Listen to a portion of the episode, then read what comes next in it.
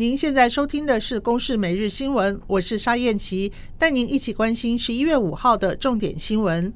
宜兰近海昨天晚间九点零五分发生瑞士规模五点三的地震，地震测报中心表示，这是属于十月二十四号宜兰同一个地区规模六点五强震的余震。这一起地震震央位在宜兰县政府东南方二十四点六公里，深度六十六点七公里，最大震度宜兰县、新北市、台北市、台中市、桃园市三级。而伊朗十四号也发生了两起强震，分别是瑞士规模六点四以及六点三，两镇相隔九十秒。目前已知有一个人死亡。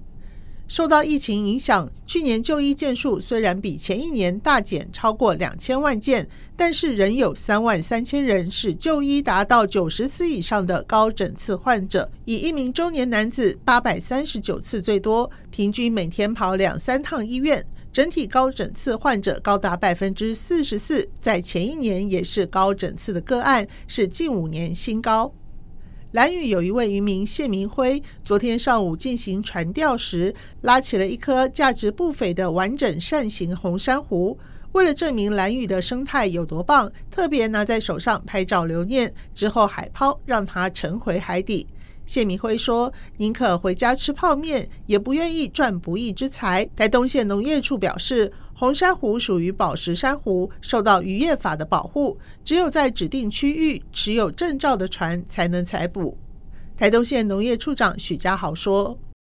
不管是钓到或捕捞到所谓的宝石珊瑚，一定要在现场就把它归还给大海。那不然的话，它回到了。”呃，不是渔业署所许可的港口的话，被查到有宝石珊瑚，那他会依违反那个渔业法的规定而被裁处三万元以上